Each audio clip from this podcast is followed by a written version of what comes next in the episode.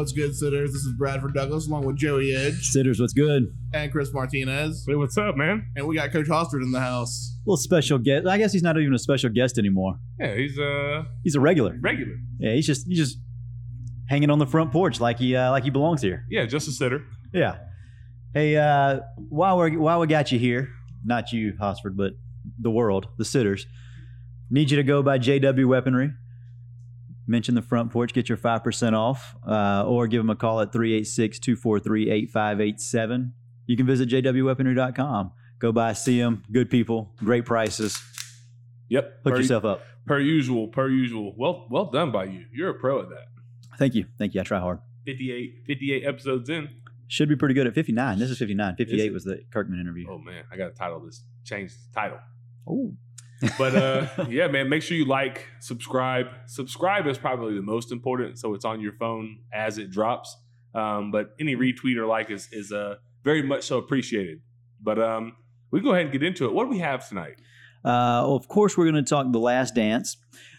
I'll be honest, this is my fault because I was supposed to play, I was supposed to upload uh, last week's beginning part and I never did. So we're going to talk episodes one, two, three, and four of The Last Dance. It'll probably just be a, a synopsis of all of them instead of breaking each one down. Yeah. Um, and then NFL draft. And then we, ha- we do have some uh, college football stuff we're going to get into a little bit uh, after that. So I'm, I'm glad you took some ownership there. That was uh I'm impressed. it's a new leaf. I mean, yeah, I could tell. I'm turning it over. We're going to see how it goes. it pains you a little bit. but- Touch. Mhm. So basically, what happened was last week episode we ended up when we finished recording it was like two hours and 45 minutes obviously we were not going to drop the whole thing so we broke it into two parts the draft and the last dance and then the kirkman interview Yeah. we just never got around to actually dropping the um, Our, our conversation. our conversation Yeah. without mike but because because Mike's interview was so good. I thought I thought he did such a tremendous job. I didn't want to I didn't want to dilute that with me and you talking. No offense to us. no it, no we, we did the right thing just did it it didn't need to all go on one episode two Right. and a half hours is way too long Yeah. but we're going to go ahead and handle it today Absolutely, we are. So I'll go ahead and throw it to you first, as far as like the last dance. We got Coach Hosford here with us to talk about MJ. In his in his two three jersey right now. Actually, No, I haven't, haven't worn this in a long time. just for you guys. we appreciate it. I'm gonna let you go ahead and start off, kind of um, introduce it for us. What what is the last dance, Joey? so the Last Dance is uh it's it's a Chicago Bulls documentary. It's not a Michael Jordan documentary, but Mm-hmm. obviously Jordan's is the he's the main attraction, and it's uh. Phil Jackson alluded to it um, in the first episode about it being the last dance because they all knew that the 97 98 basketball season was their last season together. That was Phil Jackson's last season as the coach. Michael Jordan had already said he wasn't playing for another head coach. Scottie, you know, Pippen was was his own ordeal. And so everybody knew that this was quote the last dance. So that's what this documentary is about, the the 97-98 season, but it also goes back and kind of gives you a, a, a look into each of their lives um, leading up to that moment and, and just a whole bunch of other stuff that has so far been very very good entertainment. So I have a question for you both. I know we've all watched every episode, but big picture, like o- overall, do you guys like how the episodes have been broken up or how it's been done in I want to say chronological order because it's not, but how it's been produced, like how it's been put together? me and you talked about this last week when nobody could hear. Um, I found it a little a little hard to follow at first. Um, as I as I'm watching it now, like I, I can I can correlate and go back and forth and, and kind of I, I'm I'm okay with it. I know you're not as a big of a fan. Like you you don't like how it skips back and forth from here to there, which I can understand and appreciate too. But for me right now, I'm I'm okay with it because now I know that what to expect. I guess. I'll answer it and then I'll throw it to coach. So like for me, I was I was born in 89. Right. So a lot of this stuff I've never seen before. I don't even not even that I don't remember it. I just didn't even know it it happened. So Right. when they're bouncing around like that, it is a touch confusing for me. And bigger like to the bigger point, I don't think it's necessary because the content is so good. Like uh, you know, one of my friends said it's um, masterful storytelling. Yeah. And maybe so, but it doesn't need anyone could read how this thing played out, and everyone's going to watch and listen. It would just be a little bit easier to follow along instead of having to connect dots and okay, we're here now. Okay, we're because there's no official like there's no official like okay now it's they'll do like a little a quick scroll on the bottom like 93 Right. you know what i mean it's like that's the only the content is amazing like what is actually being discussed and talked about uh, it's un I've, unchar- I've never seen anything like that the closest thing we have is hard knocks now but that's what's happening now this is like this is so far removed from what was actually taking place i just it would be easier to follow along Right, and I think when you said being born in '89, that that's it. I was born in '78, so you know I- was five years old when in '83 when Jordan was really becoming the man, just taking over the NBA, just starting. And so when they jump back, I, I remember. I don't remember the shot at Carolina, but I remember, you know, about 84, 85. I'm getting six, seven years old, and we had WGN and TBS. right Yeah. Those were your sports. yeah And yeah I was a Bulls and a Cubs fan. And so I fell in love with Jordan before he started winning championships. So when they bounced back, I, I remember those moments. I, re- I remember uh, a little bit of him, uh, the, the Celtics game when he had the 63. I, I remember a little bit, not a lot, but by the age, I remember about everything from age eight on. And so it's um, it- it's been unbelievable watching it, and I like how they kind of bounce back and forth because they'll show you something and then they'll take you back, and I think the it makes that uh, the '98 mean even more when they go back to '84 and show what he did. It, it's been it's unbelievable. I was so excited, and it- it's even better than I anticipated. I think one of the reasons I, I don't mind them skipping back and forth oh, because if they started from you know episode one and they showed Michael Jordan and how he came up, and then Scottie Pippen and how he came up, and then Dennis Rodman, and they did you know that kind of hold that sequence like that, I think it would be a little bit not boring. That's not the right word, but it wouldn't be quite as uh, engaging for everyone. I think. and that's a good point. As soon as you said it, I was like, okay, yep, I got, I got it because they're at different points in their career. So Right. had you gone in chronological order, Dennis Rodman, he doesn't pop in at all. It- you know, he's with the with the bad boy Pistons. I didn't, Yeah. I didn't, I did not even know that. I don't know how I didn't know that. Did you know he went to the Spurs? Did you know he went to the Spurs after the Pistons? No, not until I watched episode three. I, I and remember four. that being a bust. I remember that just being turmoil. I mean, he was there, and I think he did it, but it was Yeah, it wasn't welcome there. that's crazy. I didn't, I don't remember any of that then. I completely forgot about that. I like once I saw it, I was like, oh man, because I was what was that 94, 93, 94 whenever he went there. Because he didn't get to he didn't get to Chicago till what ninety six. Yeah, it was it was early '90s when he left the Pistons. Yeah. See, I completely, I mean, just never, I, I don't know. I didn't remember. I was only seven or eight at the time, but that, you know, that's, that's, that's all I did at that time in my life was watch sports. Um, but I, I didn't, I had completely blocked that out of my memory that he was a Spur for a couple of years. Yeah. Yeah, Well, and I, I remember the uh, the Detroit Piston, uh, Pistons when they, I mean, and they beat them up. You know, hearing John Salley say, you know, the you could see the respect he had, not just because he's a great player, but he lived through what we did to him. hmm I mean, it was, and that's you know, and I guess my age, but some of the kids now when they talk about the game, the game is different. I mean, the game the game's different, and the pounding that he took then, and um, you know, I read something this week. They showed because when Jordan finally said, "I got to get in the weight room.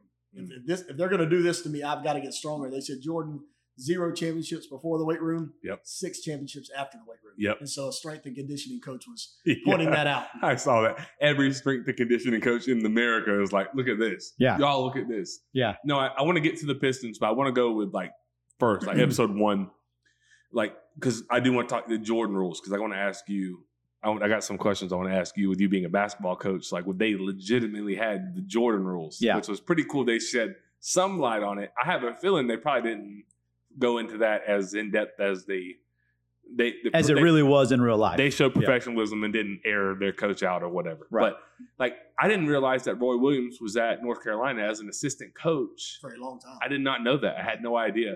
But we talked about it uh, last week. But one probably my favorite thing from the first two episodes was when Roy Williams was on air and he goes, he's coached a lot of basketball players, but I've never seen somebody that can turn it on and turn it off. And then he goes, and he never turned it off Right. Yeah. talking about MJ.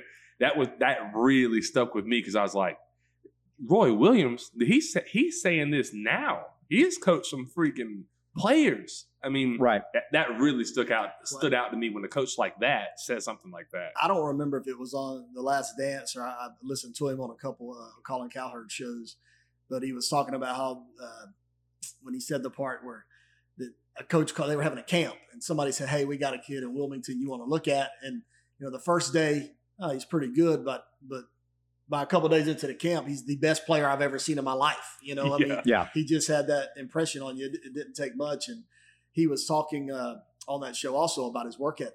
They would rotate. They had a couple different gyms at camp. Uh, I don't. I don't think he said this in the Last Dance. I think it was on the E ESPN Cowherd, show I was yeah. listening to. But that they would rotate groups through because they had so many kids from camp.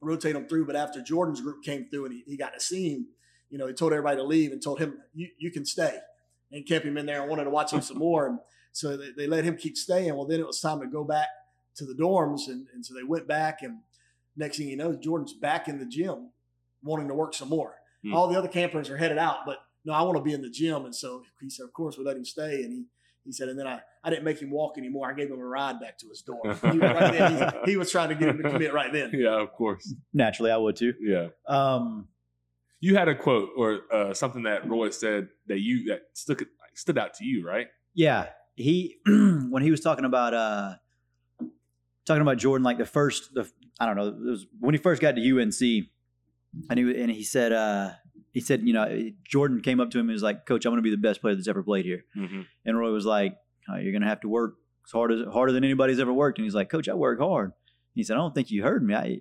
harder than anybody's ever worked, and and he said Jordan looked at him and said, You'll never see anybody work harder than I work. Yeah. And he said, for the next three years, I didn't.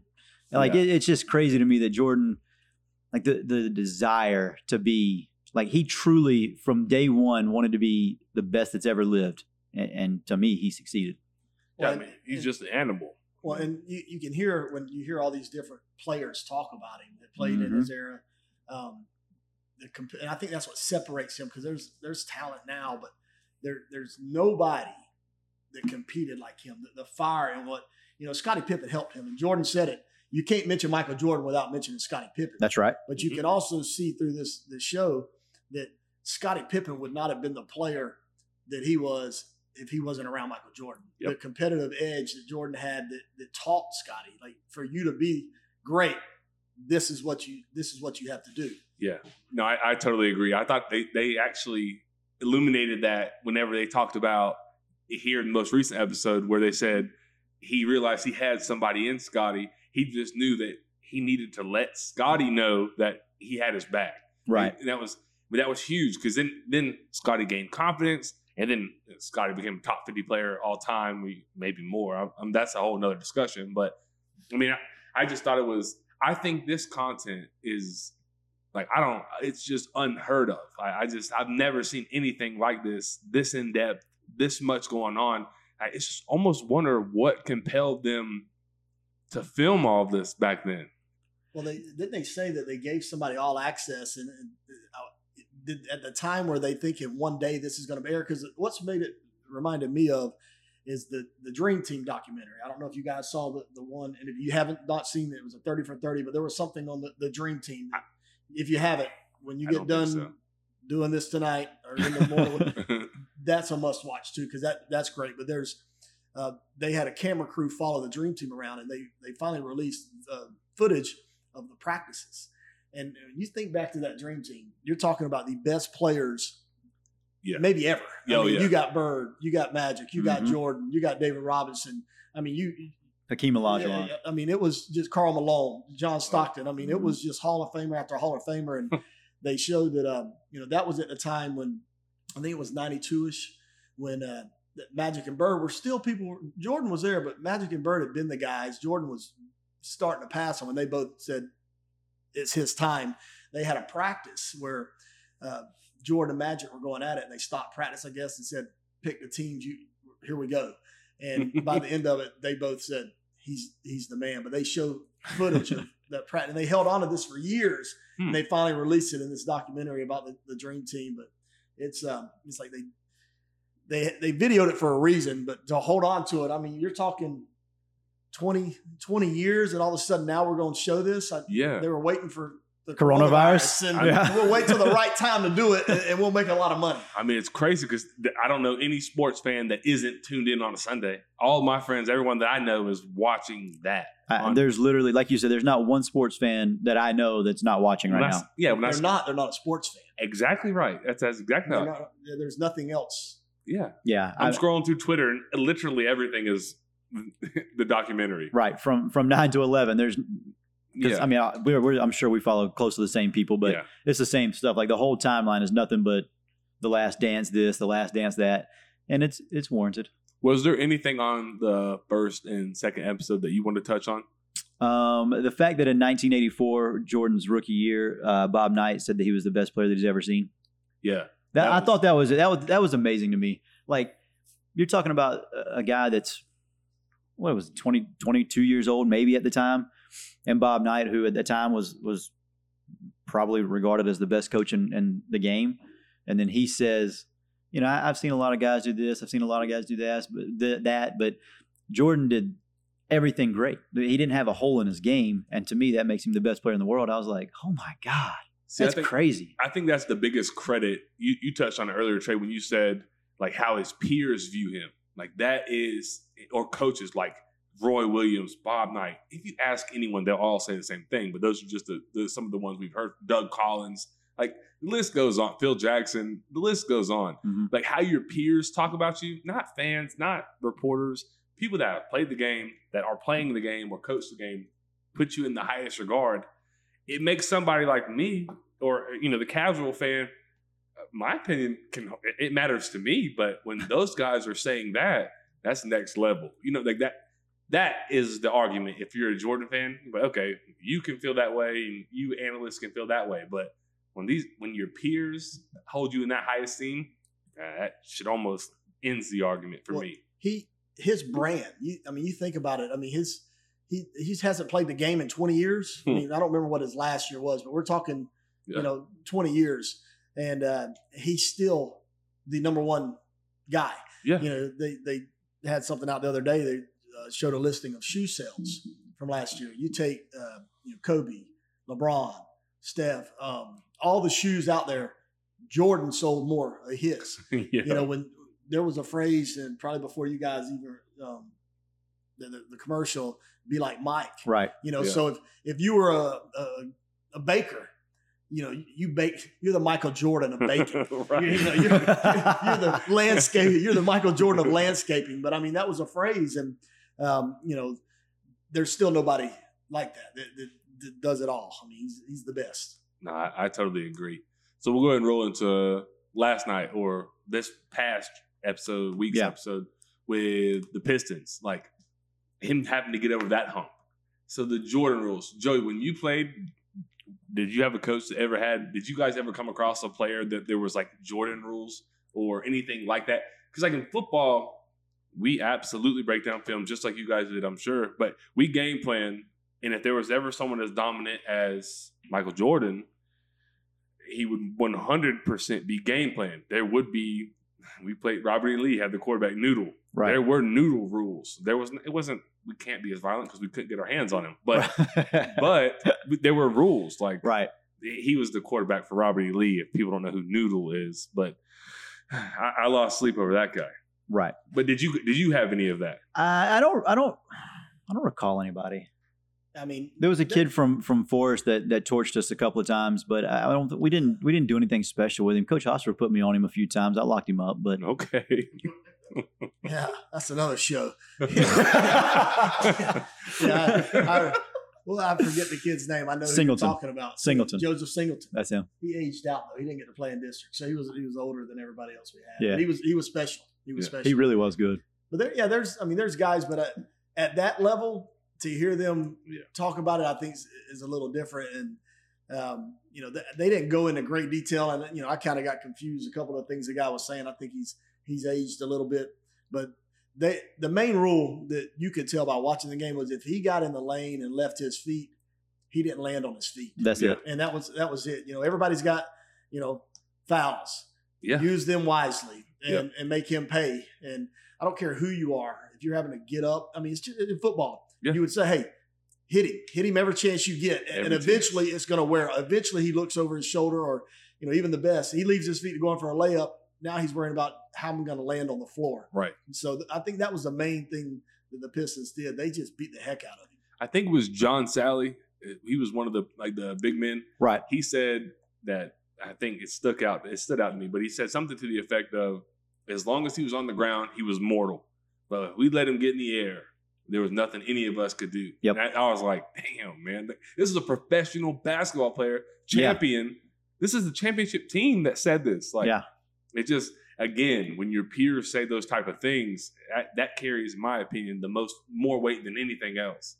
I have to I have to ask because it's it's it's a common trend on on the medias of social. Hmm. Do you guys think either of you, and I'll, I'll answer it as well? Do you guys think that LeBron could handle the the the way the game was played at that time? Well, I, I think for me, the the one thing that LeBron has going for him is just his physical. I mean, he, he's you know haven't seen a player built like him that can do the things he does. Right. But I don't know if mentally, and maybe if he would have came up during that time, it, it may have helped him, you know, get to that point. But you know, there wasn't the you know I don't want to say whining, but the you can the facial expressions and and a perfect example was in, in the last episode, one of the Mhm. last two episodes when when Horace Grant got elbowed and he went down and, and, was, and was wanting to complain and wanting to hurt, and Jordan went and grabbed him and says, "As they see you hurting, Yep. they win." You know, and Well- he said some other things too, but that's It was the same with Scottie Pippen, that, and that, that's what Jordan said. He knew at When that Rodman pushed him, oh, yeah, he Yeah. said, and Pippen didn't react. He, he sat there for a second, didn't react, didn't say a word, didn't smile, didn't didn't have a facial expression. He said he got up. He said, and that's when I knew that this series was over. Yep. We, we were we were winning this one. yep, Yeah, and I don't. I- There's a lot of guys like watching the game now uh, compared, but it's so. I mean, it's so different. So it's it's hard to say. Um, but the things that they let happen in the in the late '80s, early '90s. I mean, when they were showing these highlights, it looked like punches are being thrown. I don't think all those were ejections. I don't No. think any of those were ejections. we got a double foul. We got a side out of bounds, and let's play some Yeah. more. I mean, it wasn't. they they even said like they weren't even technicals. Like it was just, like you said, double foul, side out of bounds. Let's yeah, go. Yeah. So it, I mean, it was just a totally different game. It's the same thing with football. hmm I mean, you think about it. Like now, what what they eject guys for in football? I mean, they got that they was got, celebrated. Yeah, they got bonus money for doing it Yeah. years ago. You know, Right. No, I, I I agree. And to answer your question, Joey, as far as the LeBron thing, a I want to say like I, you can say what you will about LeBron as a, you can't say what you want about him as a person, but like, I don't. We'll get. I guess we'll get into that in a minute. I don't want to go into the LeBron MJ debate just yet, but like I hate. I don't understand LeBron like slander and hate. This is an MJ thing. That- like appreciate Michael Jordan. You'll have your time for LeBron. I guess everyone wants to com- Oh, yeah. compare them, but like my thing to answer your question though, the LeBron, like what Trey said, he's he's bigger. He's built for that type of basketball. Now I don't think he can handle it mentally, and I think that's the biggest difference between him and MJ. It's not skill. It's not. it- It's it's mentally in between the ears, like the competitiveness. There's no one that competes like MJ. I totally agree. But like when LeBron gets fouled, he gets fouled. The game Yeah. is spread out a lot more. So there's not as many people in the paint. So when they foul LeBron, they just grab him. They bear hug him. Because that's the easiest way to stop him. Yeah, Yeah, there's not there's not three people where he's getting contact from somebody else and somebody else is coming across the top of his head because that's just not how the game is played. It's so spread out. But when he gets fouled, he gets fouled hard as hell. But nope, it doesn't look like it because he's 6'9", Right. 280. it's the same thing when Shaq used. I mean, when Shaq would get hit. I mean, he Shaq got if it was a normal person in there, it's a it's a felony. Yeah. But Shaq was so big and strong that. But you know, the, the LeBron and I, I haven't done a lot of LeBron and Jordan, but let's say LeBron's the number two player ever. Mhm. That's pretty good. yeah. Can we just say, hey, I appreciate. I mean, that, that we're we're even able to have this conversation that that he's done enough to say maybe. I mean, Yeah. that's that's That's greatness. Yeah, that's- like a, yeah, stop ap- appreciate it. stop slandering him. Like I think it's weird. People take shots at LeBron, and I've got I've grown to where he's he's. It's hard for me to because I was pro LeBron big time, but as time goes on, and and the the more I see him, not want to say shrink, but not compete and and not. And then I see stuff like this with MJ, where he was the ultimate competitor, It makes it hard for me to go to bat for LeBron. But I still will never try to discredit LeBron to try and prop MJ up because you don't need to. Right. He if And you that- say MJ's the best, he's the best because he's the best, not because LeBron's not good. Right. It's weird. LeBron's great. It's weird to Yeah, me when people great. That's LeBron hate is so weird. that's kind of exactly why I asked the question because that's I mean that's how I feel. The, the way you both explained it, that's exactly how I feel. Like LeBron's ability, I think he uh, the ability wise, I think he could have played in any era because he's a freak show. Yeah. He's ultra talented. He's he's huge, the most athletic specimen that's probably ever lived on this planet. So could he have played in that era? Yes, but like you guys said, mentally, I mean, we'll, we'll never know, so it doesn't really matter. But I, I like you guys said, I, I think it's that that I'm every time, like you talked about earlier on Twitter, every time I see people talking about the documentary, it's it's somebody underneath it saying, "Well, LeBron this, LeBron," or or if somebody says you know something positive about LeBron, then somebody has to say something positive about Mike. Like, why can't we just enjoy both of them? Right. And, so Uh, and the same with is, Kobe's. Kobe's in the same category as those two. Can, and could LeBron play in that era? We won't know because he didn't. He never had to. If he grew up playing that physical type of basketball, he who knows? Who it may have made him be more competitive. Right. You know what I mean? Like I don't think I I I just think like you said, it's it's two different eras. It's two totally different times. It's so hard. Could if LeBron mentally like had the same mindset as Jordan? I know that's a huge if, and that's not fair. Yeah. So let me backtrack off that. But I think LeBron physically, one hundred percent, he might bully those guys in that time. You're you're not He's wrong. bigger, stronger, and faster than them. I mean, if he could get over like the, the mental beating or the, the physical beating he would take, if he could handle that mentally, oh my God, he might he might bully him. Nobody has the mindset of Jordan. No, that's the thing. Nobody has the mindset of MJ. Not not to that level. Well, one of the things that, that Colin Cowherd was talking about that, that he got out of the first two episodes that he said I think is great for for where we're at now with young people looking is what it took for Michael Jordan to be successful. It wasn't all given to him. Mm. You know, Mhm. the, the old story, he got cut as a 10th grader. He didn't get cut from, I mean, he got cut from varsity. He made the JV team. Right. I mean, he still played basketball for his, his JV team, but it wasn't given to him as a 10th grader. You're on varsity Mhm. uh, he had to earn it. And then he, you know, comes into the league, and at that time, the, the second best player on the team is Charles Oakley. I mean, Charles Oakley, when he was with the Knicks, he was a, a tough guy, but when he was with the Bulls, I don't think he was anything great. And so Right. Jordan had to work for a long time to finally get to where he wanted to be. And um, you know, it, it just that it's not always easy. You have to overcome. He gets hurt, which they talk about could be career ending if you go back out there. And he says, send me back out there, you know. Right. So that was one thing that I, I really liked. That you know, nothing's handed to you. You got to work for it. You got to earn it, and and I think he did it for a whole career. That was another thing I meant to mention about the uh, the first two episodes was whenever he got to the Bulls, you know, his his first ti first week there or whatever, he was like, you know, I, I'm a rookie. I I have no anything. I, I'm just just like everybody else. I'm starting fresh. He, he said, but I, I'm going to find who I think is the leader of this team, and I'm going at him every single day. And I freaking loved it, man. Yeah. Like not not with words, not with just I'm I'm gonna attack the way I attack, and I'm going after this guy because I know he's the alpha male, and that's who I want to be. Excellent.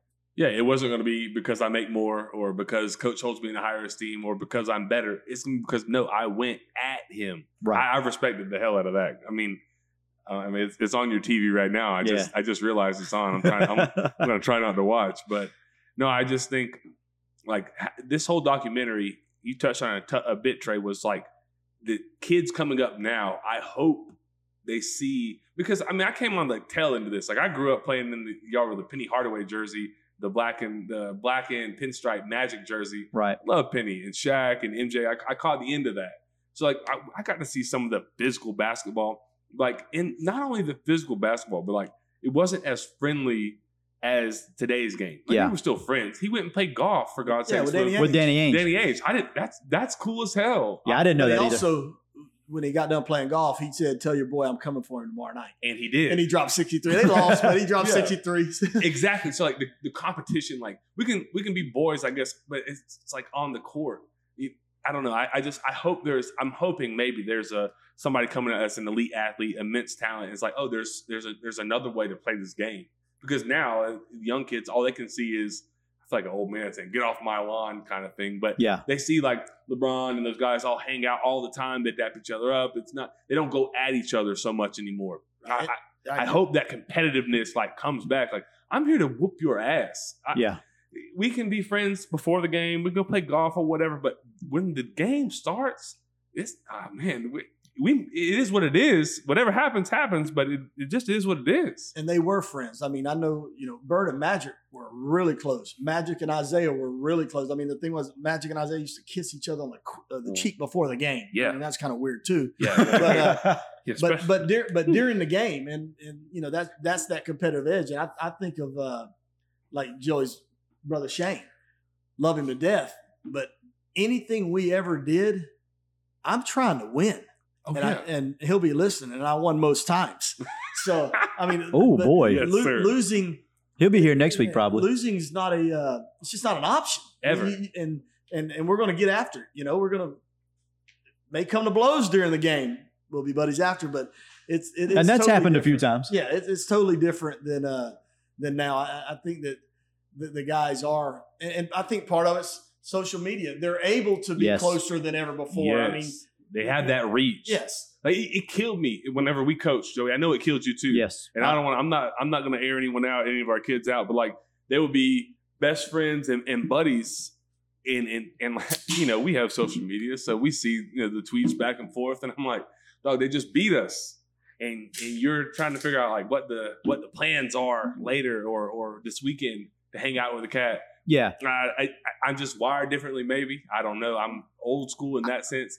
But the social media, you're right. It makes it your reach further. You can reach out. We had it in football bad. Um, they, they would they weren't trying to be friends, but they were calling. They were trying to contact you to let you know like at seven thirty tomorrow night, and they're they're sending this on a Thursday. I'm fixing to bust your head wide open on.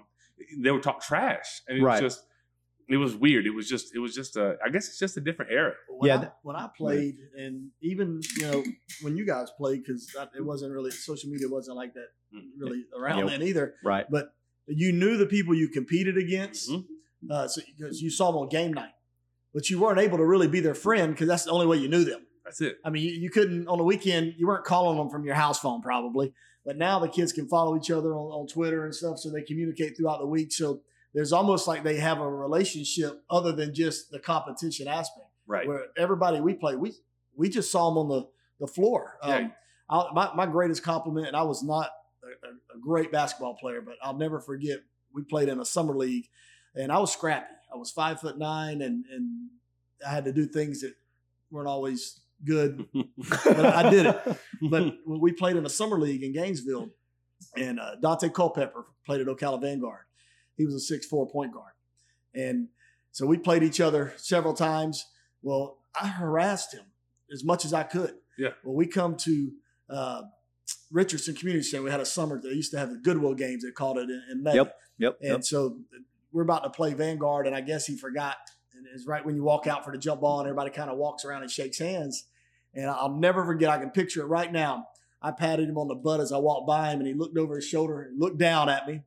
And he said, God, is that crazy ass white boy again? I said, That's right. And I got you for 32 minutes tonight. But it was, you know, that's the only, time we ever saw each other. But he remembered me Yeah. because, you know, they may have won, but I was going to give everything I had and compete. And, Yeah. and that's the thing, like, you know, not that I'm comparing myself to Michael Jordan, but the competitive nature, everything you do, no matter who you're playing against, you're trying to win. I agree. And like to your point, I think everyone listening, if you've ever competed in sports, you can uh, relate to what you just said and what I'm about to say is we've all been in a game or a moment, a place where we were outmatched. There was somebody better, physically talented. He had he had more skill than me, but because of what's in our chest or a heart or the competition, like I'm gonna watch more film. I'm gonna study. I'm gonna know where the hell you're gonna be. I was not fast at all by any means, but because I was smart enough, I was able to like read my keys and trust my coaches, and I was I will compete. I'll beat you to the football, and and like I think that's why I really love MJ. Is okay, he's God given talent out of this world. He's a freak, but he will find any edge, any advantage, whether it be the weight room, whether it be working hard to get more shots up, whatever the case may be. He's a competitor, and that's why I think I respect him more, especially now. Because, like I said, this is all this is new new to everyone, but it's really new to me and like the younger kids watching right. Yeah. because I just didn't know. I did not know how deep that competition was with him. So that's one of the things I've learned about Dennis Rodman. Because, like I said, I was young too. Now, I, I, remember watching all this. I remember doing all this. But that's one of the things that I've learned about Dennis Rodman, especially in episode three, was the amount that he studied film, the, the like that, how hard he worked. Like you, you see Dennis Rodman, you're like, man, this freak show. He just goes out there and does whatever the hell he wants because he's Dennis Rodman and whatever. But you did, like you didn't understand like the amount of time he put into to being the best defensive player in the NBA at that time, maybe ever, um, and being one of the best rebounders in the history of the game. Like that that that stuff you don't get to see, and so seeing it on this, man, it, it's it's fun to watch because I like I said, I didn't know that about Dennis Rodman. I didn't. I would have never pegged him as somebody who watched as much film as he did, and, and went to the park and told his buddies, "Hey, you do this, you do this, you do this, and I'm gonna go and do this, this, this, and this on top of that." Like that's just not something I'd have pictured Dennis Rodman doing. Well, Jordan, he said, you know, one of the smartest players he ever played with. He under, understood the game, understood defensively, and they showed that little exchange on the bench Oh. where they were talking about Jordan was talking about when that the back screen comes, do this or I mean, and the, he understood the game. Yeah. And has there has there ever been anybody in basketball that just uh, embraced a role on a team? You know, he, he embraced being the re- I'm gonna play I'm gonna rebound and play defense. Yeah. You know, he, he he scored very little. They they showed he was one of uh I saw him and Marcus Camby. I Yeah. think are the only two that have had like multiple 20 plus rebound games with zero points. Yeah, he had seven. Camby had two, I think. Yeah. So, I mean, you get, and you think about it, you get 20 rebounds, you got to have an offensive rebound right under the basket to put That back you're gonna put back, I yeah. That's my first thought, but he, all he cared about was the rebound. That's Yeah. all. And then they showed one, one uh, highlight where Jordan and uh, Rodman both grabbed the rebound and they looked at each other and Jordan finally lifted his hands up. Okay, it's yours. you know? no, I agree. I'm, I'm glad you brought up Rodman. So I always knew Rodman as the guy that wore the wedding dress, Right. the guy who had the crazy hair. Yep. The guy that hangs out with uh, ooh, Madonna. Madonna. That Carmen part. Electra. yeah, oh Carmen Electra, who looks better now than she did then. Crazy. Um, who's the crazy dictator in uh, South Korea or North Korea? Kim Jong Un. Who's allegedly brain dead right now? Ah, Well, it's irrelevant. That's irrelevant. Yeah, Keep we're going. not, not not going there. But any, but All right, I'll see you guys. Yeah, yeah. damn.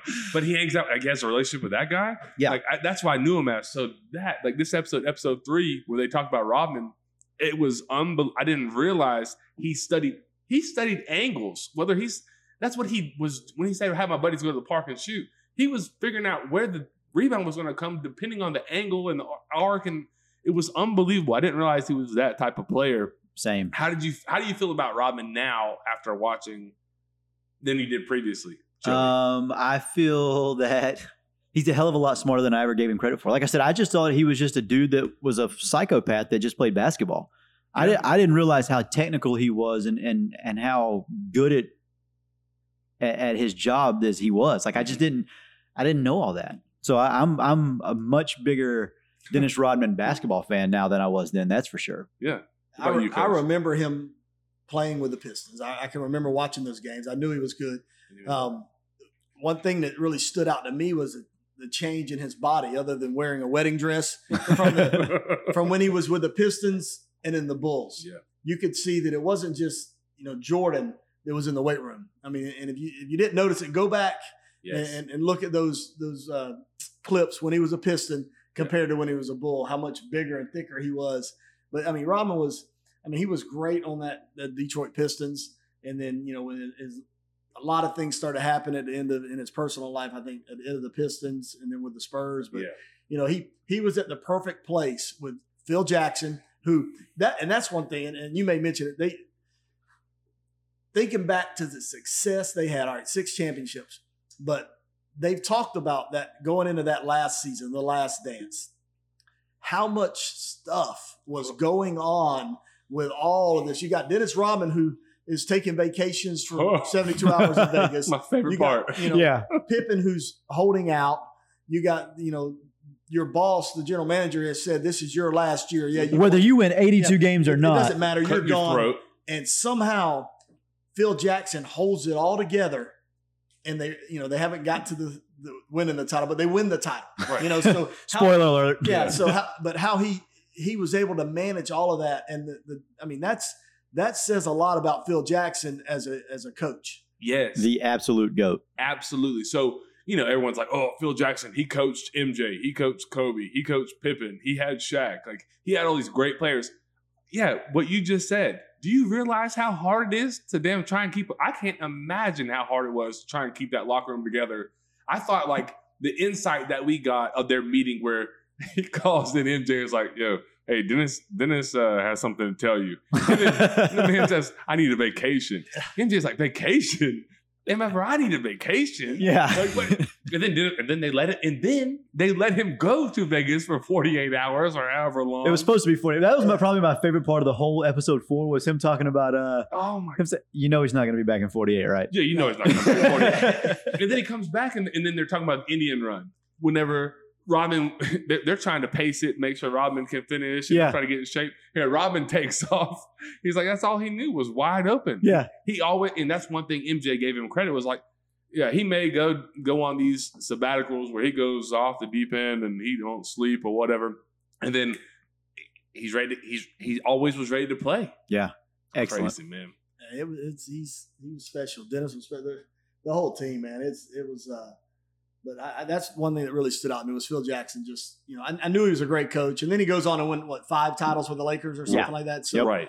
um, but and sometimes your your most difficult coaching jobs are when you have the talent. When I was the basketball coach at Columbia, I think that most, my most talented team was probably the most difficult job I had because you have so much talent, and then how are you gonna everyone gonna get you know touches? How, how's that all gonna work? But somehow he was able to mesh it all together, and everyone stay happy. And you know maybe it's Zen and doing yoga. They're showing Right. clips. Looks like they're doing yoga yeah. and, and he wasn't a bad player himself. I mean, he won titles as a player. The guy, Right. the guy's a winner. Yeah, he's a winner. He understands what it takes. I agree with you. Like my hardest coaching job was in what 15 or 16. Yeah, it was the Went 15 the season, the Four? 16 class. Yeah. Yeah, those guys. You talking about keeping a group together? My God, I mean, unbelievable talent through the roof. But whew, there was coaching goes. I I, and it was really, really good that it showed that it's more than X's and O's. It's more than having good players. You have to keep a locker room together. You have to egos, getting touches, like making sure you're dialing up blitzes for everybody. I mean, it's it, there's a lot. The, Phil Jackson deserves a lot of credit, and I think that this most recent episode did a really good job of showing what all obstacles he actually had to overcome to have his team ready to play Right. and then to play at that level. It was like I, I again, I said I said it once, I'll say it again. I had no idea how in depth. I just didn't know how much we were going to get from this documentary, but it has exceeded all expectations for me. Well, Jerry Krause, you know, watching at the, the, the first episodes, I was so mad because mm-hmm. I'm thinking, you know, I was a bull, I was a kid and loved the Bulls, and now I'm finding out you were the one you were wanting to bust this up before it happened. I mean, before that, that last championship, but Mhm. you almost have to step back too and say he was pretty good at his job to his bat. You know, wanting to bust them up, I didn't like that idea, but putting those pieces together Yeah. and, and- and making it work. And uh, Phil Jackson, I mean, bringing him in as an assistant coach when he was coaching in some other country, and it Yeah. was, I mean, and, hey, we're, we're going to hire this guy, and he, he came in looking like a hippie, and then they called him and said, hey, next time wear this, and we're going to be able to hire you. But just seeing it and And then, well, also, and then firing Doug Collins that was tough. after making, what did he make the Eastern Conference Finals Yes, that year? Yes. yeah. And so you fire him after making the Eastern Conference Finals to hire Phil Jackson. And then Phil says, uh, by the way, we're going to get Michael Jordan the ball less. Like, excuse me? Yeah. Well, I, I, one of my favorite lines in that is when uh, they're trying to talk to Jordan about it, and they, they there's no I in team, there's an I in win. yeah. so Same. that, Same. I um I've been thoroughly enjoyed this. I can't wait till next week. Yeah, I, I mean, every Sunday now is like, you know, it, it, obviously we don't have sports right now, but like, it's just something to look forward to every Sunday. And it's, it's, I'm, I, every Sunday I get more and more excited. Like eh, throughout the week leading up to that Sunday, I've, I've gotten more excited each week. So I'm, again, I'm pumped. before you, I know you guys are probably getting close to wrapping this, but I, I do want to have your get your thoughts on. uh I'm turning to like the host. I'm asking the questions. I now. love I like it. So, what are your thoughts on uh, the whole? And I remember when this happened when the Pistons walked off the floor. Oh. When they when they walked off, and um, you know, I'll ask you guys, and then I, I'll give my take on it. But what, what were your thoughts with how all that shook shook out? So I'll, I'll go. So me personally, I re- I remembered watching, um, in it, and again, I on, my only knowledge of this was the documentary. But I remember one thing that stuck out to me was when MJ shook their hands at the end after they had damn beat the hell out of them Right. for the second series in a row now. And I remember thinking, damn, he's he's got some not sportsmanship. He used the word sportsmanship, but like class, respect, Respect. for himself. Yeah. Respect. It was respect. It, It was- wasn't sportsmanship. It was exactly. respect. It was respect. And so I was thinking, damn, that, that had to take a lot because you know by this point you know they're they're trying To hurt you. hurt me. N- Maybe in my career, how you fall, you, who knows what can happen. And he still went and shook their hand. So that stuck, that had already stuck out to me. And so then whenever they said that they walked off the court, I was like, oh, these guys are spineless. Like you're a bunch of, I, I about to say a bad word. You're a bunch of punks. Like, how do you not go shake that guy's hand after you have done what you did for the past two years and he just whooped your ass? You don't have any respect or class to go shake his hand and be like, hey, you got us. You made it, man. You made it. Yeah, you got us. Pass him the torch. You didn't pass it. He took it. But that wasn't that wasn't you didn't have anything to say. He took it from you, and you still don't have the the respect to. Yeah, I hated it. I hated it, Trey. It, it pissed me off more than I, out of everything on the whole show. That was the thing that that aggravated me the most. um, ditto, and I don't need to add or say anything else. Well, I, I agree. I was upset, but it, I enjoyed that they got to sit there and watch them walk right in front of them, knowing like we're, th- if I'm sitting on that bench, I'm like, yeah, walk off this floor because it's mine now. yeah, That's true. That's true. the thing that stands out, and, and you guys haven't watched the the Dream Team, you got to watch the Dream Team documentary. You got to Yep. Google it, find it. It's amazing. But Isiah Thomas, at, in '92, Isiah was still one of the best players in the NBA. hmm He was not on the Dream Team.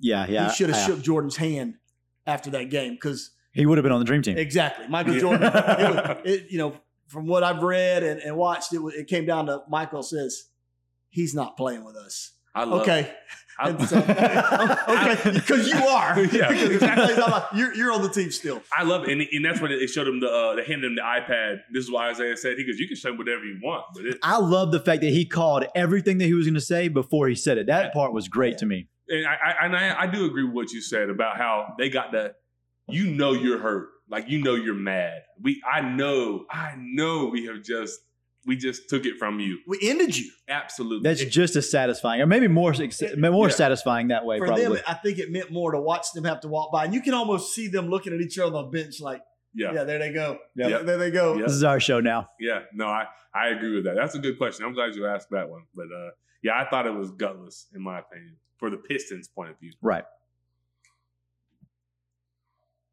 Well, now that we're 49 minutes into this thing, let's go ahead and get to uh, the NFL draft because that was that was a big uh, that was a big situation this weekend. Kind of the the first real true live event. Yeah, big time. I uh with the NFL draft, we talked about it a little bit. We've already kind of hit on last week not having an episode, but we did a little bit of pre like previewing. Right. We nailed everything. We most certainly did. We did 32 picks. We got every single one right. Everyone trades and everything. Yeah, we It got was it was quite unbelievable, honestly. really unprecedented. But you know, we'll see if we can get that aired. Um, if we can find it, Uh, we can find it, but what I said may not be true. But um, no, yeah, it's the okay. draft, Joey. What are your um, what are your takeaways with the draft? Um, first of all, I thought that ESPN did a really, really good job of producing and and just moving everything around. I thought they did a really great job of that, considering the the circumstances and how everything was. I, it seemed like the GMs, the head coaches, everybody seemed to have a pretty good time with it, and uh, and that's what everybody said for the most part. That everybody had a good time with it. Um, I, I thought they were a little silly on talking about deaths in the Oh. family and, and mothers on cocaine and, and stuff like that. Like some of that stuff you didn't really have to put on there. Terrible. Um, Hated that. every time I saw Trey Wingo, I knew somebody was fixing to be dead, and that was like, come on, man. I like Trey Wingo less and less now, man. I've always been a Trey Wingo guy. Like I really, I really like him, but uh, I, I was, I, I don't know. It just, I don't think it was him necessarily. I don't think he's the one that said, "Hey, let's talk about everybody dying." Yeah, he was just, the he was just a- mouthpiece, right? Yeah, he was the mouthpiece. But uh, other than that, man, the, I thought the draft, like the way it went, I thought it was really smooth. I personally enjoyed it thoroughly because it was sports, and I love sports. I've never cared so much about the draft as I did this one. I think there was a lot of a lot of fans that way, a lot of sports fans. I know you always love the draft. I So, do. like in fairness, you you would have been just as hype if there was sports every week. But like for me personally, I mean there was no sports. Like I sat and watched every single pick on every round, and the second day as well. I mean I I was like locked in. But yeah, I thought I thought ESPN did uh, you know also did a great job of uh of producing. That had to have been tough. Like he imagined like how tough it would have had to been to go from room to room. You know, there was delays, so like you didn't, didn't get to see like real reactions and stuff like that. But I mean, right. Given the circumstance, I thought it was very well done. And I don't really care for ESPN. No, I, I, I mean, yeah, I dislike ESPN pretty pretty bad. Right. I I don't like them at all. me either. So like for me to compliment them, but you know what's fair is fair. Like they did they did a really good job with it with the hand they were dealt. I- Exactly. I, thought. Um, the only the only other thing I wanted to get to was how drunk was Goodell towards the end of the night in each round. Listen, man, if you if someone will look me in the eye and tell me that he did not have a glass of scotch or or or rum, no, he's a scotch. he's got to be a Scotch guy. if he didn't have a glass of scotch on ice on the rocks behind camera, I'm I, I can't believe a word you're saying. There's no way he did not. I'll be 100% 100% honest. I was shocked that he didn't have it on camera. Like when he started sitting in the lazy boy, oh my! I just God. knew that he was going to have it on his, in his right hand and he was going to take a, a little sip of it. And I could respect it more. oh yeah, he's a very monotone individual. He is, but dude, just have a little. it, it killed me, man. Yeah, Like towards the end of the night, it was, that was so funny to me. Like obviously, uh, like the, the the part that's funny is I know that look. Right. Like, that's I- exactly right. I know that I know that posture. Like I, I know where you're at, big dog. you're ready for this to be over, over with. yeah, But, but but I enjoyed it, man. I, I thought they did a really good job. for sure. Um, we talked on was it Friday morning after like going into the second round. Yeah. So the, first round was Thursday. We talked Friday morning about uh like specific landing spots for for mainly Cam Akers because that was the only Florida State guy that was that was in In discussion. that Yeah, in point, discussion of getting drafted. Um, and we both we both agreed actually that Mhm. one of the LA teams was probably the best fit, and we both like the Rams Yep. specifically. Mm-hmm. Lo and behold, Boom. and we Cam. we can post screenshots of that because that is in the text messages between the two of us. Yes. Um. So so Akers. yeah. So Cam Akers to the Rams. Again, I know we talked about it, but how do you feel about that as a Florida State fan and a Cam Akers fan? And I'll talk about how I feel about it as a fantasy football fan personally. Yeah, no, I, I love it. Like I like in the in our text, I was like, well, you know, that's most likely where he's going to go out of the two. Like I'd prefer him to go, you know, to the Rams. I I- is it weird that there's a bit of a like a LA connection there now with Ramsey and then Cam Akers and then there's another one I can't think of his name right now. Uh, Derwin's in LA as well, Right, but he's a Charger. team. Yeah. it's just crazy. Um, no, but I, their line, their offensive line isn't very good, but he's used to that. It's not porous though. It ain't like it's the bottom bottom ten of the league. I mean, it's not the top ten. It's somewhere in that middle ten. he'll be Um, the day one back, right? I, I do believe so. Yes. I think he'll be the day one back, and he's a three down back. Like he catches the ball well in the backfield. I'm not saying they'll use him as a three down back, but he could be a feature back. Yeah, I think I think at the beginning of the year he will he will split time with both Malcolm Brown and uh, Darrell Henderson, Okay, who they have some draft capital with as well or in as well. Mhm. Um, but I think by the end of the year it'll be it'll be Akers and and Henderson will be a, a a change of pace back, and then Malcolm Brown will be out of the picture altogether. I I- think I think it's I think it's Cam Akers' job for the foreseeable future. I do too. I really, I really do. I, and I think it's a pretty good fit. Like, I mean, I do. I, I really, I really like it. I really like the pick. I would, um, I'd like to see him gone earlier, but whatever. It, it- we always wanted to see somebody go earlier, but where he went, he'll be able to get his second contract in a hurry because he'll get a lot of touches early. He, you know, he took a year off of college because he, he came out early. So, no, the, the key with a running back is trying to get the second contract. That's it. It's a race to the second contract. Yeah, hopefully he gets it early, like in the first probably three years, a third year. Yeah. If he can get it then, then then, you know, like you said, it's a race to the second contract. Then anything else is is gravy at Right. that point. That's exactly right. Yeah, if, if they'll move on from Todd Gurley with Devonta Freeman, those type of running backs, they will move on. It's running back. It's, Always, yeah. So so that's why that's what we mean when we say like race to the second contract. Like that's where you become financially stable on the second deal. So no, it's just cool as hell, man. I'm I'm happy for him. Uh, he got a raw end of the deal at Florida State, he committed. He was a five star out of high school. I mean, he committed to a program that had three bad offensive lines in three years. The stat Yeah. today was he had like 1,100 yards last year, which is a miracle. I can't believe he had that many. Especially when you hear the next part of the stat. 900 of them came, Plus, 900 plus. Yeah, 900 plus came after contact. Again, I'll say that again. 900 plus of his 1,100 yards came after contact.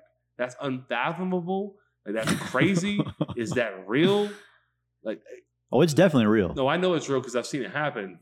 That's that's why I said from from the very beginning, like it, there was no question in my mind that Cam Akers is the best running back of the 20 for 20 NFL draft class. Easily for me.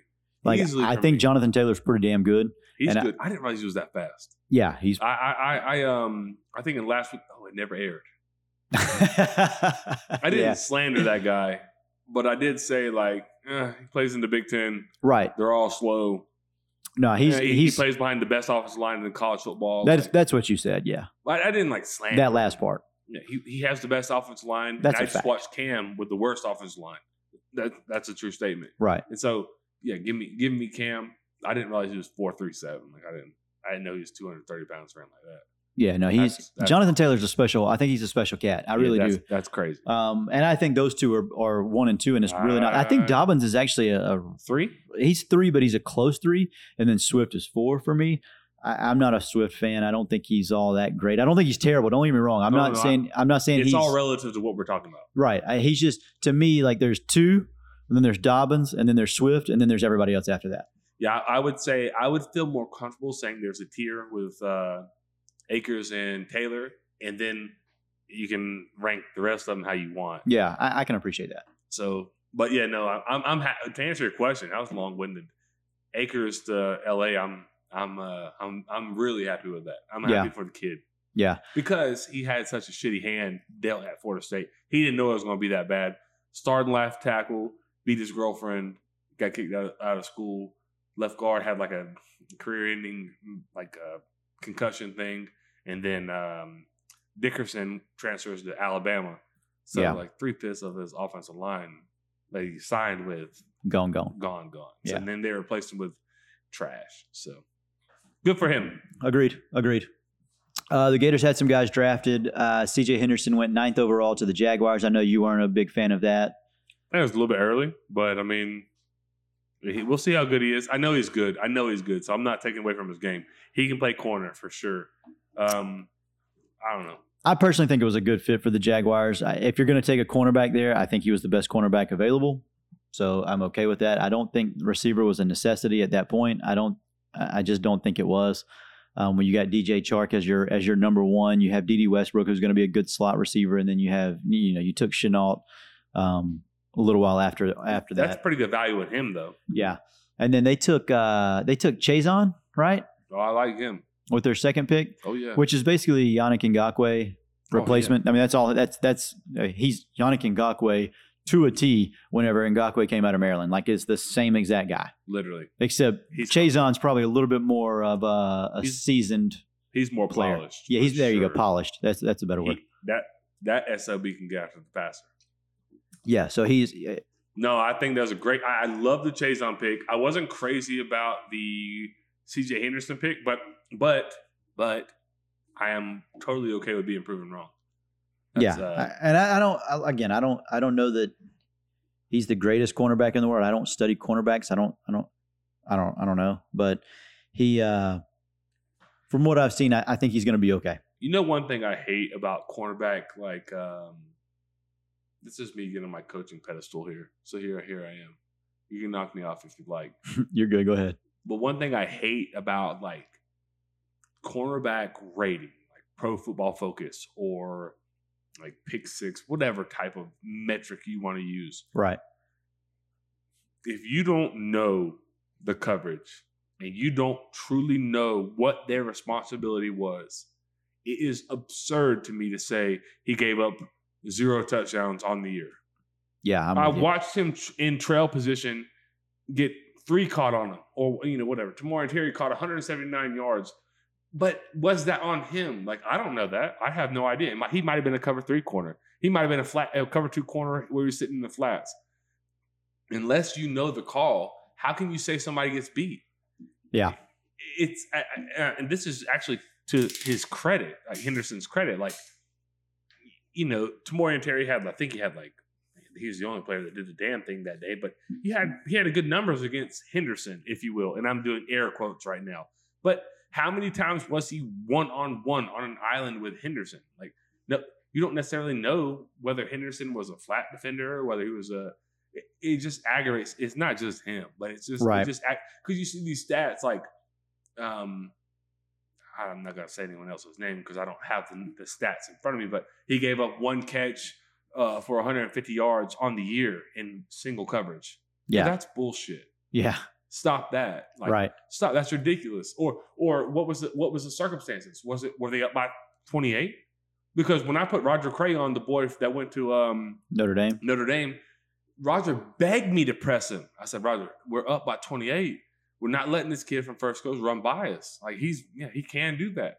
Roger's like, no, coach, let me press him. Let me press him. I said, no, hell no, because if he runs by you, they can get back in the game in a hurry.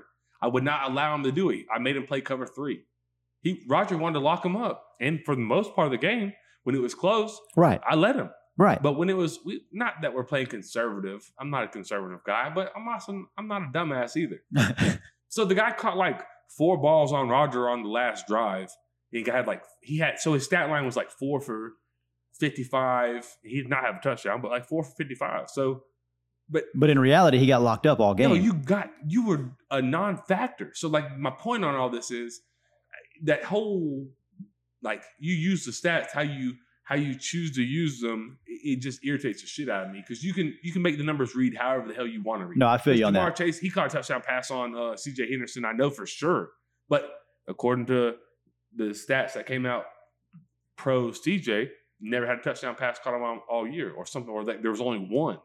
Like in Jeffrey Okudah, I know he's a, I know he's good. By the way, he's my favorite corner in in a long time. Yeah. primarily because of his story, but his game is unbelievable. But you never had like you never in three years in college, you never had a touchdown caught on you. I saw that somewhere floating around. Like that's crazy. Yeah, I don't know. Like, yeah, like, I'm with you. I'm saying I don't have it in front of me. That's what, if you play corner, they say that defensive backs have to have a short memory because you're going to get beat sometimes. yeah, yeah, that's part of it. That's part of being a defensive back. You have to have a short memory. So to say that you've never been beat, it's just irrational as shit to me. I didn't mean to get on a tangent here, but yeah, you're good. it's just ridiculous. Like CJ Henderson can play corner; he's very good. But to say that he's never had, you know, he only had one touchdown caught on him all year, I'm like, I've seen you trail like a handful of receivers in the end zone. Whether or not that was your responsibility or not, I Right. don't know. But Yeah, I just Oh. didn't like the pick by the Jags at that point. And that's fine. I um I do remember uh, uh, the the LSU game and Ja'Marr Chase, and I do think that Ja'Marr Chase caught a touchdown on on CJ, but I know like man up one on one, like Ja'Marr Chase did very little in that game when CJ was on him. I saw I saw there was one clip. He ab- it may have been against um, Justin Jefferson. Maybe he abused him. He absolutely did not let him off the line of scrimmage. Yeah. So like he can play. I- I- anyone that says that CJ Henderson can't play is ridiculous. Is he a first round corner? Absolutely. Is he a top ten? Eh, we'll see. We'll Right. see. That's the We'll beauty of see. this whole thing. We'll see. Yeah. Because he'll have his chance in Jacksonville. He will be a day Oh, one he's starter. yeah, he's a I day mean, one starter right now. Absolutely. uh, and and he should be. He's good as hell, man. People that say he's not good, go to hell. You're you're you're wrong. Like you're wrong. Yeah. Just when you start talking about top ten pick, like that's. Um, eh, I mean, if I'm a Jaguar fan, I would maybe hope they trade back a little bit. But if you like him, he's your guy. Right. I don't. Did CJ want to go to Jacksonville? I have no idea. I saw like again the. I mean, I, I, am sure at that point it doesn't really matter. who cares? Hell yeah. Right. The answer is probably hell yeah. Yeah. Eight overall. Pay me. Yeah, yeah, I'm sure. Um, other Gators that were that were drafted relatively early. Van Jefferson was was the next Gator drafted to Mhm. L.A., which I love. Yeah, we're gonna be Ram fans. I love it. I I'll think that's a great fit for him. With you. I'll be here every Sunday. Yeah, Dante Fowler too, right? They do. Yeah, No. Yes. Did they Yeah. re-sign him? I think he's still there. I can't remember. He his contract was up. I do know that much. I'm 100 percent sure on that. Oh, I don't know then. He and uh, Ramsey were were buddies. I think Fowler went to Atlanta, Damn, that's gonna suck. I think you're right, actually. Now, reunited with Dan Quinn. I'm pretty sure. Um. Anyways, uh, from him, uh, how about this? Was this confused me? And I think we text this, um, possibly, But I already know what you're gonna say. Yep. but uh, the Jets taking um Jabari Zuniga. Mm, yep. after a year after taking Jachai Polite and then cutting him. Yeah. In the third round. They then take Zuniga, which is another Gator defensive lineman. I, I was just surprised at, at the situation there. I was too, but I will again. I'll let you tell the story about Mr. Uh, Jabari. Um, I mean, no, we, I mean- yeah, you you called that way before everybody else. You knew he was a player a long time ago, yeah, he was a freshman, I believe, when I saw him first. red shirt, but yeah, The redshirt freshman at practice. Yeah. Shane took me and Brock down there primarily for uh, Brock to check out the baseball stuff, I believe. Probably. something something along those lines. But that kid flashed. You know Yeah. what they say? Somebody flashes. He was good. He was good. Good. He was injured last year though. A lot of the a year. lot of the year, yeah. Yeah. No, I, I mean, he was a better player than Jachai Polite. I watched both of them on the field at the same time, and the redshirt freshman, who nobody knew, was better. And I was like, yeah. I texted you after You that did. practice. I said that whoever 92 is, is a bad boy. You did. He's going to be trouble. But Yeah. um, I, I like the pick. By yeah, the- I think I think they're getting a good player. I think they're getting a good player. Really good player. As long as he can stay healthy, which was his only thing that hindered him this year. Right. When he played and he was healthy, whew, he was hell. Yeah. Now, let me. Why did Jonathan Greenard go so late? Um, I mean, he still he went earlier than I anticipated him going. Actually, Where'd he go? Fourth Like, round? I think it was like late third. It- Oh, okay, that's not bad. Then. Yeah, no, it, it was wasn't. like fourth or fifth. No, it was it was late third. It was day two. Houston, Texans, right? It was. It was the Texans. Yes. Yeah, they got a good player too.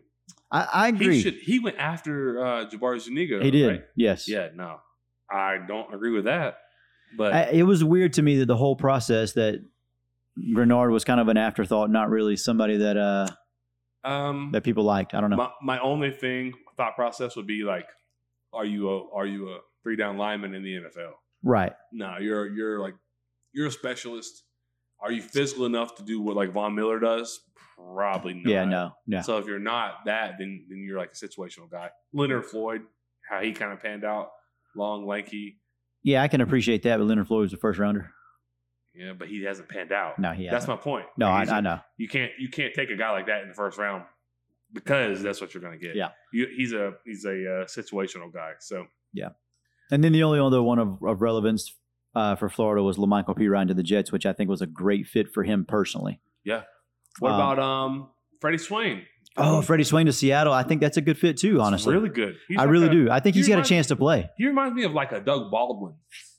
Similar, yeah. Yeah. Sneaky, athletic. Yeah, Uh, it he's just going to get open. Yeah, he nothing- the ball. nothing flashes, No, but he does everything really pretty good. he reminds me of Doug Baldwin. That's that's a that's a really good comparison. Look at you. Hey, I'm on it, man. Yeah, I, I think, and I, like I said, I think he has a legitimate chance to to earn some playing time early in his uh, in his career. I do too. I think Florida misses him this year. I think he did a lot of things that are like unsung almost. Did we talk about that last week? I think we did. Ah, that sucks. We talked. We, yeah, we had some pretty good stuff last week. Yeah, I, I do. I think they miss. I, mean, I think they miss uh, Swain and Hammond Yeah, and we obviously and know and Van. Jefferson. Yeah, because I mean Jefferson. He's a no brainer. he's such a God. He's what such a crisp good route runner. from Ole Miss was he? My God, Oh, grad transfers aren't supposed to work. Or was he a grad transfer? he wasn't a grad transfer. It was because of everything that happened in Ole Miss Right. program. He was able to transfer Without im- penalty. immediate playing time. Almost feel like it's a grad transfer, but immediate transfer. Like, man, they're not supposed to work out like that. No, he was he was a really really good get. That wide receiver room at Florida is going to be. Uh, they're they're missing some guys next year. Yeah, they are missing. But you, you, you signed, you recruited well, so Agreed. but not not enough to cover up that all that in year one, in my opinion. I agree with that as well. Did anybody did anything surprise you in the draft? Anything? Um, I'll tell you this: what surprised me, and yeah, it, what surprised you? what surprised me was uh, Green Bay moving up in the first Oh. round to take Jordan Love. I mean, I talked about it last week, even though you didn't get to hear it. Jordan Love was my favorite quarterback in this draft. Um, I really, really love the guy. Um, that was terrible. Boo. Boo. Um, I do. I, I think he's going to be great, but like you just can't pick a worse fit to me Mm-mm. than that fit, Literally. and especially for that team who really truly needed playmakers at the wide receiver position. You know how many touchdown passes Aaron Rodgers has to a first rounder? Zero. One. Marcedes Lewis. Marcedes Lewis was a first He rounder. was a first rounder, Wowzers. but not not by the Packers. not by the Packers. They Absolutely not. him. Yeah, Yeah. Davante Adams was either a second or a third rounder. Yeah, Aaron Um, Rodgers had in his career, his mhm. career in the history of playing with the Green Bay Packers has one touchdown pass to a first rounder, and that is uh, Marcedes Lewis. Do you know how many tight end, running back, receivers they've drafted in the first round since uh, Aaron Rodgers has been there? Uh-uh. Zero. It's hard to throw to a, fir- uh, a touchdown to a first rounder when they haven't drafted one. My God, that's unbelievable. Right? Like I just But so you move up to go take a his replacement. yeah his replacement. That's ultimate disrespect. It really is. It really is. I don't care what you say. Uh, front office has to do that. Okay, if I'm Aaron Rodgers, I'm saying, hey man, we're gonna play as long as we can here. But I'm telling my agent, you better get me the hell out of here. I had a, I had enough. I mean, Yeah. I just I, I'm with you. I didn't understand it at all. if you don't want to commit to me, sign somebody on the defensive side of the ball. You know what I mean? Or or or, or make a if you don't want to if you don't want to commit to me, then sign uh, something else. But by taking a quarterback where you did, you are not only not committing to me, but you are uh, essentially, like you said, replacing me. Like you're showing me your hand. You can't play poker right now. I know you just you just showed me what Right. we're doing.